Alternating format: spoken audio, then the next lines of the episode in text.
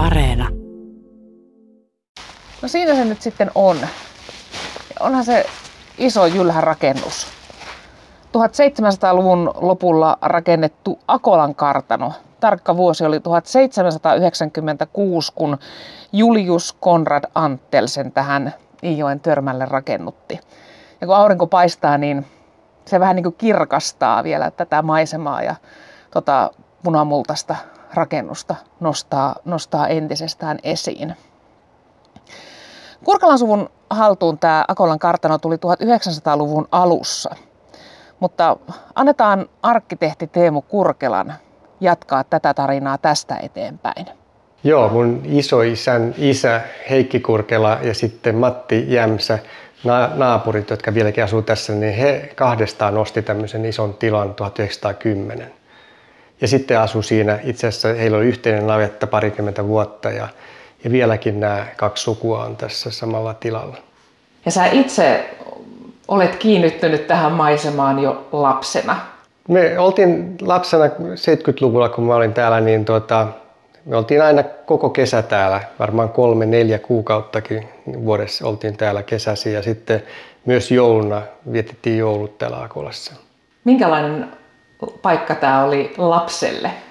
Tämähän oli tosi hieno paikka juosta ympäri täällä niin kuin tätä taloa ja, ja sitten mä muistan, että tietysti lapset aina ajattelee, että joka päivä paistuu aurinko, mutta tämä on sikälikin hyvä, että vaikka sataa ulkona, niin sitten täällä pystyy leikkimään ihan täysillä täällä sisällä. Ja täällä on tosiaan tilaa. Täällä on kahdessa alimmassa kerroksessa on yli 500 neliötä, sitten on parisataa neliötä vielä tuolla ylhäällä. Että täältä löytyy varmaan niitä soppia, missä pystyy leikkejä järjestämään. Joo, ja silloin tota, 70-luvulla niin toi yläkerta oli viljavarastona, tai se oli tota, vuosikymmeniä, niin että siellä varastoitiin jotain, ja Ullakko oli semmoinen niin kuin, ikään kuin aareaitta, mistä löytyi ihan mitä tahansa. Sitten on tehnyt useampia yrityksiä mennäkseen kärkeen, mutta hän ei ole onnistunut. Nyt kaatui vireen ja joku, joku toinen juoksi ja kompastui häneen.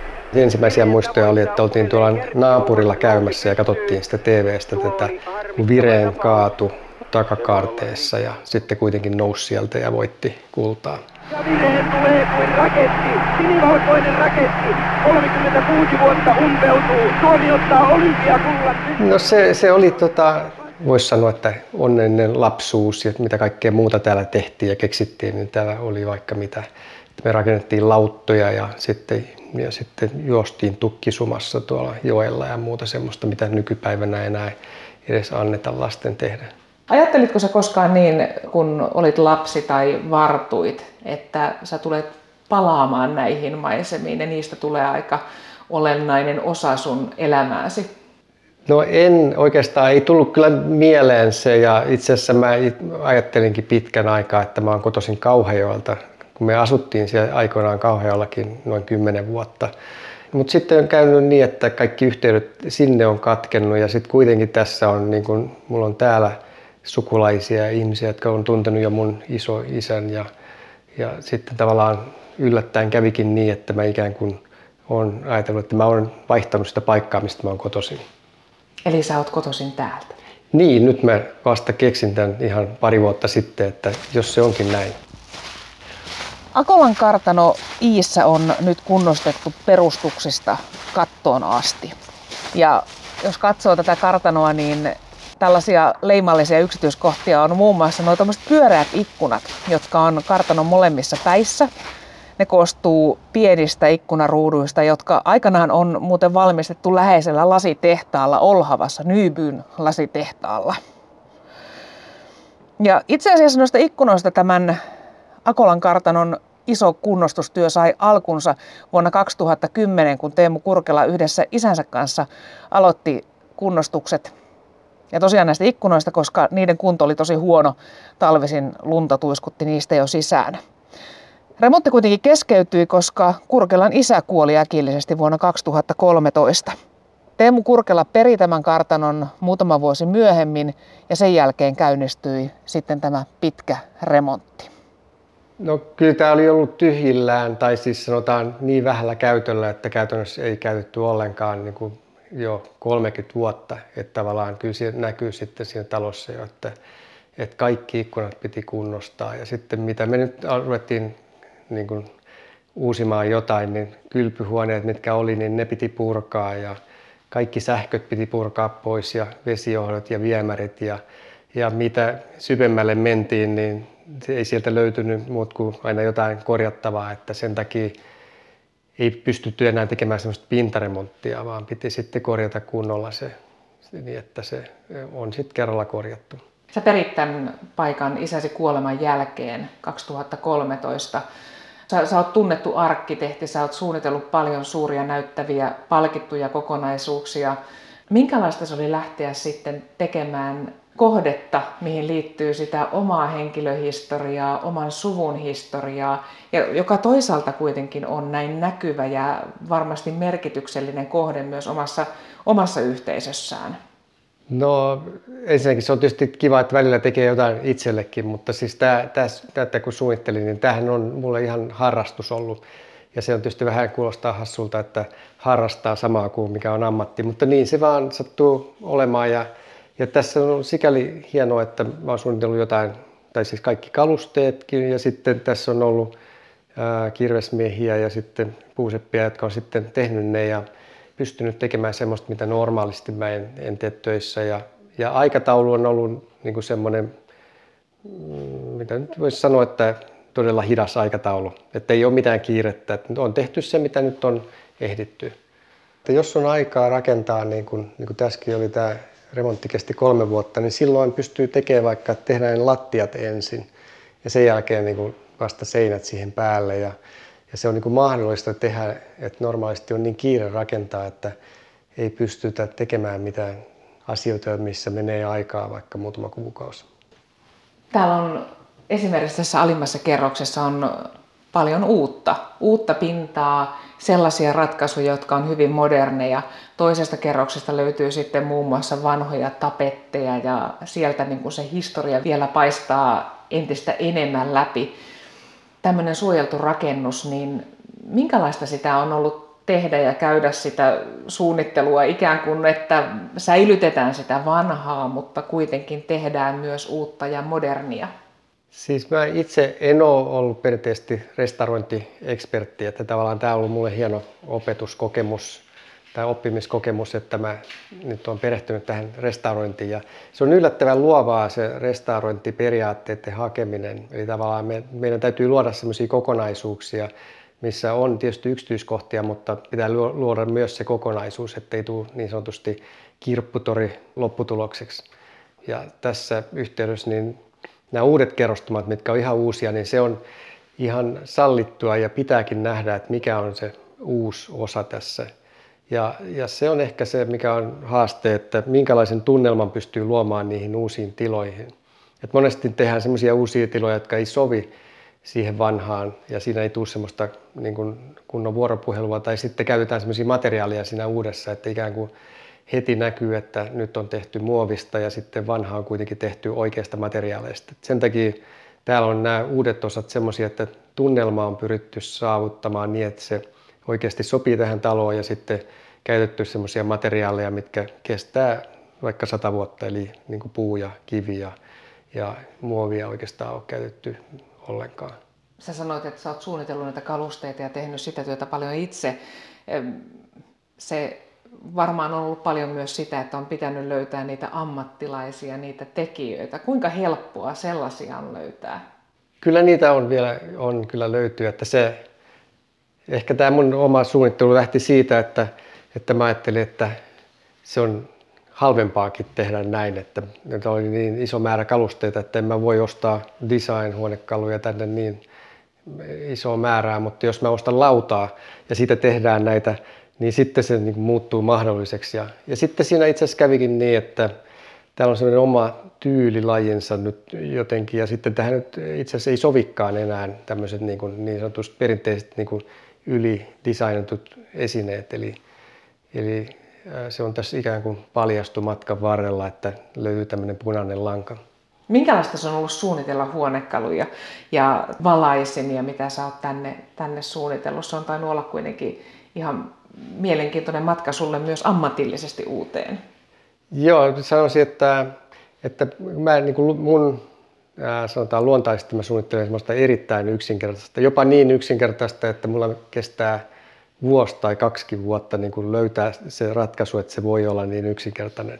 Ja, se, ja silloin niin kuin tavallaan ne ei ole oikeastaan semmoisia esineitä ne huonekalut, joita katsotaan, vaan ne on jotenkin, niissä on niin vähän sitä niin sanottua houkuttelevaa ideaa, että ne niin kuin menee, katoaa ikään kuin siihen tilaan.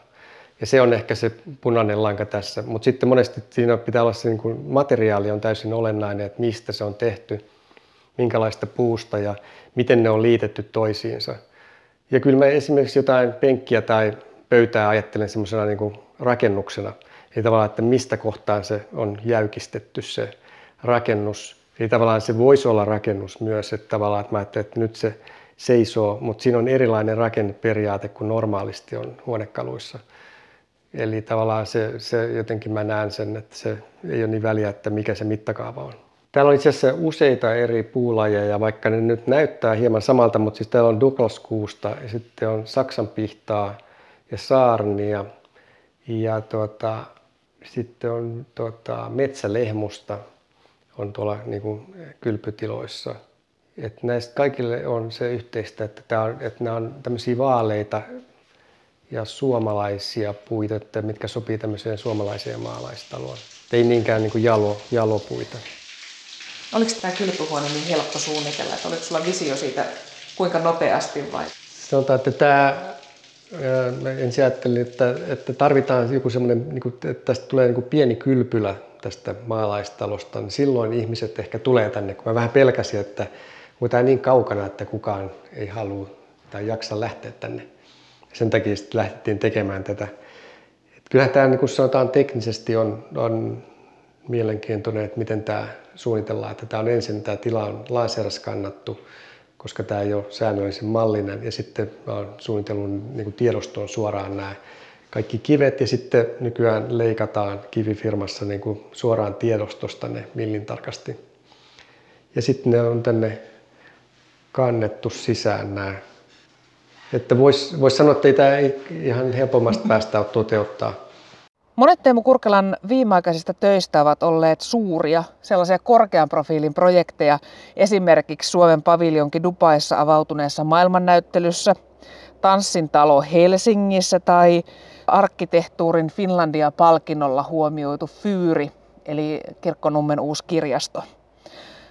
Akolla on kuitenkin ollut Kurkelalle pitkä ja hyvin henkilökohtainenkin projekti, mutta kyllä tämänkin kartanon arkkitehtoniset ratkaisut ovat saaneet huomiota osakseen.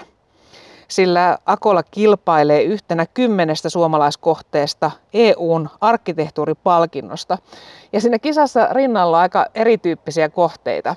Esimerkiksi Olympiastadionin satoja miljoonia maksanut remontti tai sitten juuri tuo Finlandia-palkinnon vastikään saanut Fyyri. No se oli kyllä yllätys, että, että se valittiin edustamaan Suomea siihen kilpailuun, koska tämä on kuitenkin aika pieni kohde ja mä ajattelin ensin, että tämä ei varmaan kiinnosta ketään.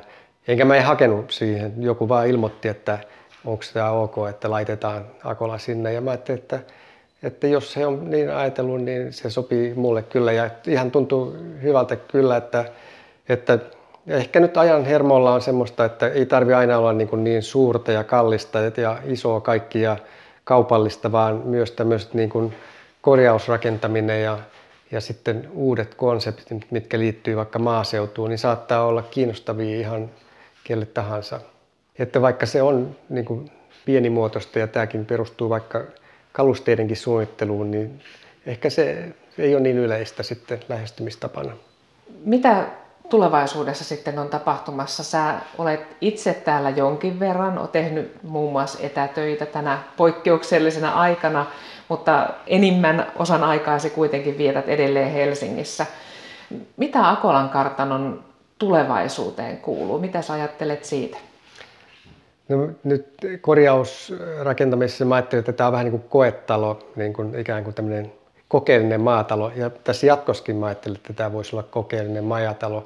Eli tavallaan rakentaisi tähän semmoista niin kuin, ää, maaseutuun, matkailuun liittyvää. Mutta matkailuun olisi tämmöinen uusi näkökulma, että pyrkisi rakentamaan se enemmänkin yhteisö edellä kuin se, että vuokrataan jotain tilaa vaan, mihinkä tullaan. Niin kuin, että varsinaisesti ei olisi kyseessä niin kuin pieni hotelli tai, se, tai yritä olla hotelli tai joku muu kuin mikä se on, vaan minkälainen yhteisö voisi rakentua tämmöisen historiallisen maatalon ympärille. Ja siinä ajattelen, että siihen voisi, sitä voisi kutsua vaikka Akolan ystäviksi. Eli tavallaan Akolan ystävät on ne, jotka haluaisi tulla tänne. Ja sitten myös Akolan ystäviä on semmoiset, jotka sitten ikään kuin auttaa siinä, että mitä täällä tehdään. Eli ikään kuin vaikka kalastaja tai naapuri, joka voi opettaa traktorin korjaamista, tai jooga-opettaja, joka voi tulla tänne. Tai sitten joku kokki, tai tähän voi kytkeä semmoisia niin uudenlaisia elämyksiä, jotka liittyy nimenomaan maaseutuun ja maataloon. Niin, eli tavallaan kun tullaan kohteeseen, niin sen jälkeen ei tarvitsisi miettiä, että mitenkä sen ajan siellä kuluttaa, vaan ikään kuin avata kansion ja alkaa valikoida sieltä sitä, että mikä olisi kiinnostavaa. Ja... Joo, että se tavallaan olisi kuratoitu valmiiksi se, että kelle voisi soittaa ja kuka on se ystävä, kehen voi ottaa yhteyttä ja sitten löytyy se, että mitä täällä tehdään. Että tämä on mun mielestä mielenkiintoista, että kun tämä ei asetu niihin normaalikuvioihin, että tämä ei, tämä ei ole hiihtokeskus, eikä tämä ole mummola, eikä tämä hotelli, vaan että millä tavalla voidaan rakentaa maaseudusta semmoinen kokemus, mikä, mikä halutaan kokea. Ja, ja joitain tämmöisiä paikkoja mä oon, niin, mihin olen törmännyt esimerkiksi Italiassa, jossa on kunnostettu vanhoja maataloja tai Japanissa. Ja, ja mä ajattelin, että, että Suomessa ei oikein ole tämän tyyppisiä hankkeita viety niin kuin ihan loppuun asti. Niitä on tietysti, mutta tavallaan siinä ehkä se, se modernin suunnittelun tuominen siihen, niin se on tavallaan aika haastavaa. Ja millä tavalla se saadaan toimimaan niin, että se olisi ihan oikeasti hotellitasoinen, niin, niin tuota, sen mä koen, että se on jotenkin mielenkiintoista tutkia tätä ja tehdä tämmöistä niin kuin kokeellista maatilaa. Osaatko sanoa, että mikä on sulle rakkain ja tärkein paikka täällä? Onko, onko se muodostunut minne tässä rakennuksessa? Se itse asiassa oli jo silloin, kun mä olin lapsi, niin tämä tupa. Että tupa oli aina se, että kun ihminen tulee sisään tuolta vieras, niin se astuu tänne tupaan. Ja sitten kaikki istuu täällä tuvan laidoilla ja kukaan ei istu koskaan siellä keskellä. Ja ennen itse asiassa tässä oli tässä tuvan laidalla oli, oli tota sänkykin ja, ja mä aina nukuin siinä sängyssä. Ja sitten, mutta nyt tota, sieltä niin katsellaan sitä, joka saapuu. Ja myöskin tuota, tässä on semmoinen historia, että mun isoisän äiti, niin se aina, kun se tiskas tässä, niin se katseli tonne peltojen yli tonne ja vahti sitä, että miehet ei tullut liian aikaisin pellolta kotiin. Ja ne joutuu niin odottamaan metsässä, että, että ne uskalsi tulla takaisin talolle. Siinä on aika paljon hienoja kertomuksia, että kuinka ne kaivo 10 kilometriä Lapiolla semmoista jotain, ää, sanotaan suhalta, semmoista ojaa, joka sitten johti merelle. Ja tämä on ollut aika yrittelijästä elämää siihen aikaan.